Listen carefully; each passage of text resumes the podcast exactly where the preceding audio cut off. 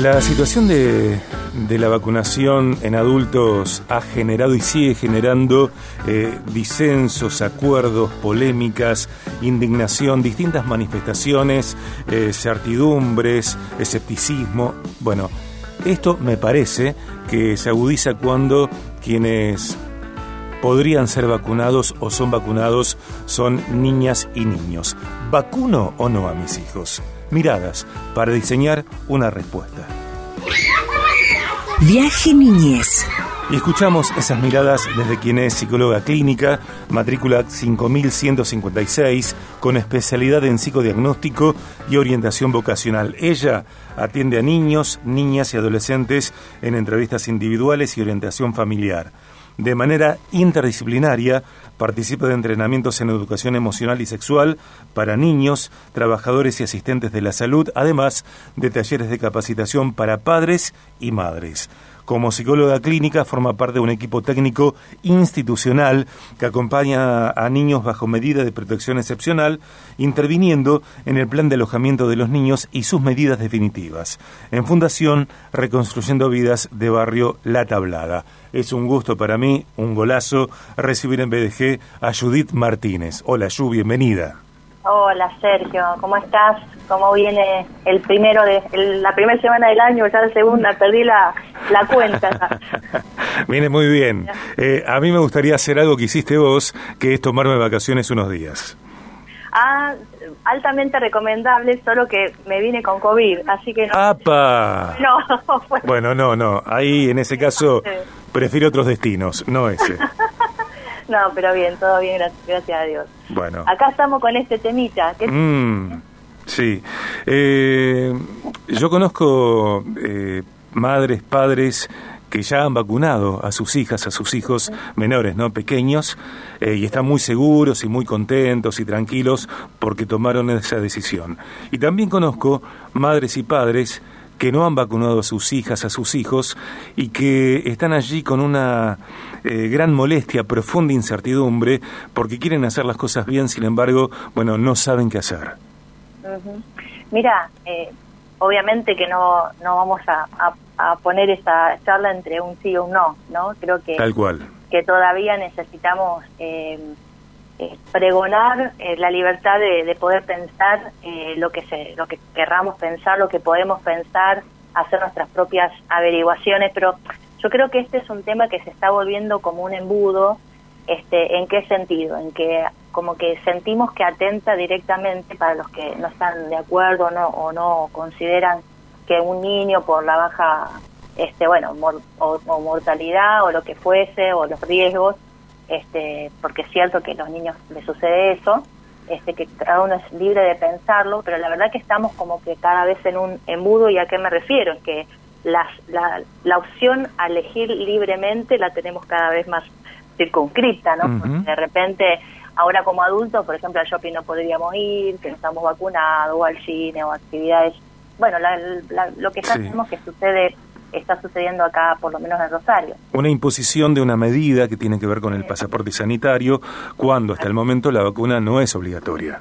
Exactamente, y ahí está el, bueno, lo que también nos, enloquece al ser humano, el doble discurso, ¿viste? Me sí, claro. una cosa, pero estás haciendo otra, ¿no? Y creo que ahí es donde el que tiene una posición más del no eh, por ahí se lo empodera aún más porque realmente perder la libertad a elegir y sentirte eh, impuesto en cosas es algo que al ser humano no le gusta para nada, ¿no? Y creo que en relación a los hijos, en donde muchos todavía eh, creemos que son responsabilidades de las casas, de las familias y no del Estado, porque yo de hecho trabajo con niños que son responsabilidad del Estado y ahí no me toca decidir si obedecer.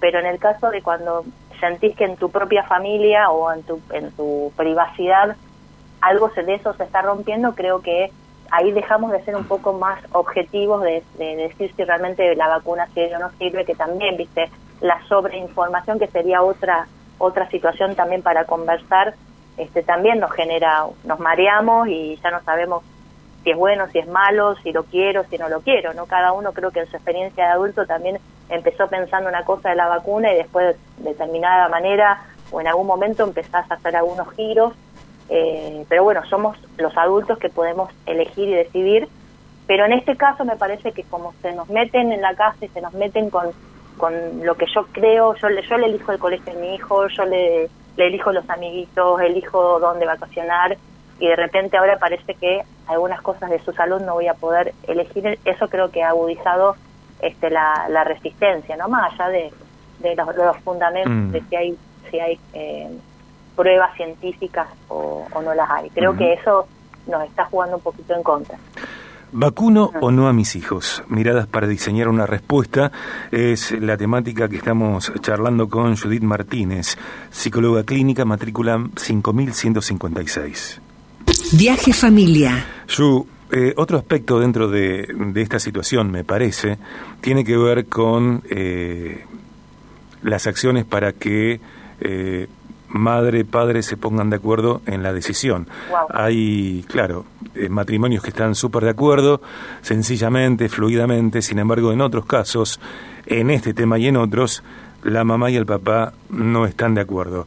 ¿Qué, qué decirles a, a, esos matrimonios, a esas familias, donde los responsables de tomar la decisión me parece a mí que sería saludable que consensuen, que entren en consenso, que se pongan de acuerdo y no están de acuerdo. Así es, mira, creo que ese es otro temazo del ser humano que tiene que ver con la resolución del conflicto.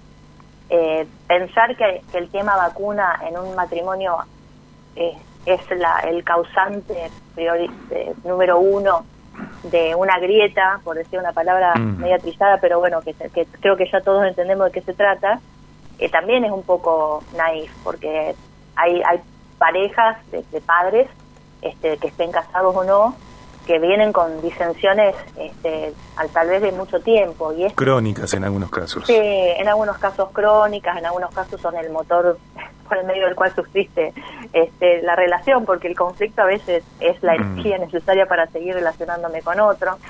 Este, y lo ideal realmente, ¿no? Que es eh, como siempre digo y sostengo y lo hago con los papás este, separados y los no separados cuando hablo en relación a los niños es algo que me encanta de la ley eh, de, la ley infantil que dice el derecho superior del niño. O sea por sobre todas las cosas no olvidarnos que hay un niño que este más allá de si, necesita o no la vacuna necesita la fuerza de dos personas a, que, a quienes ama y de quien se siente amado y atendido que estén haciendo lo mismo este, aún cuando, cuando se vea que hay uno de los dos que está con una inseguridad, porque tampoco generar una fantasía de que los niños no vean que hay, que hay disensión, ¿no? Pero creo que es una hermosa posibilidad para que, para, para que podamos como familia, este, si hemos sido eh, crónicos, conflictivos crónicos o de la grieta crónica, este, aprovechar todas estas situaciones este, externas que se nos presentan, porque nadie la buscó, obviamente,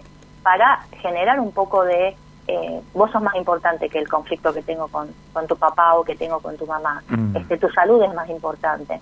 Este, y obviamente que la conciencia, en última instancia, es la que realmente después nos va a, condenar o nos va a felicitar de la decisión que, que tomamos, ¿no? Eh, entonces, eh, hacer las cosas a conciencia, hacer, este, te vuelvo a decir, en muchos casos estos papás van a tener que decidir por el sí, porque bueno, esto, esto se va a extender a los colegios, a las actividades recreativas de los niños, o sea, como que, por eso te digo, es un embudo, o sea, cada vez estamos más más cerca de que a que no nos, no nos quede otra y bueno, estamos en todo nuestro derecho a protestar. Pero cuando hay una situación así entre entre mamá y papá, este bueno, eh, mucho mucha charla y mucho ego al lado, o sea, bajalo, pisalo, acá hay algo más importante que es este que nuestro hijo este, nos, nos vea en, acuerdo eh, en algo que están atravesados por todo y creo que todos estamos viendo que esto está sucediendo, no es algo que podamos dibujar. Este, eso es lo que, lo que creo. Eh, Yu, si personas quieren contactarse con vos para, bueno, eh, un horario, una consulta, ¿cómo pueden hacer?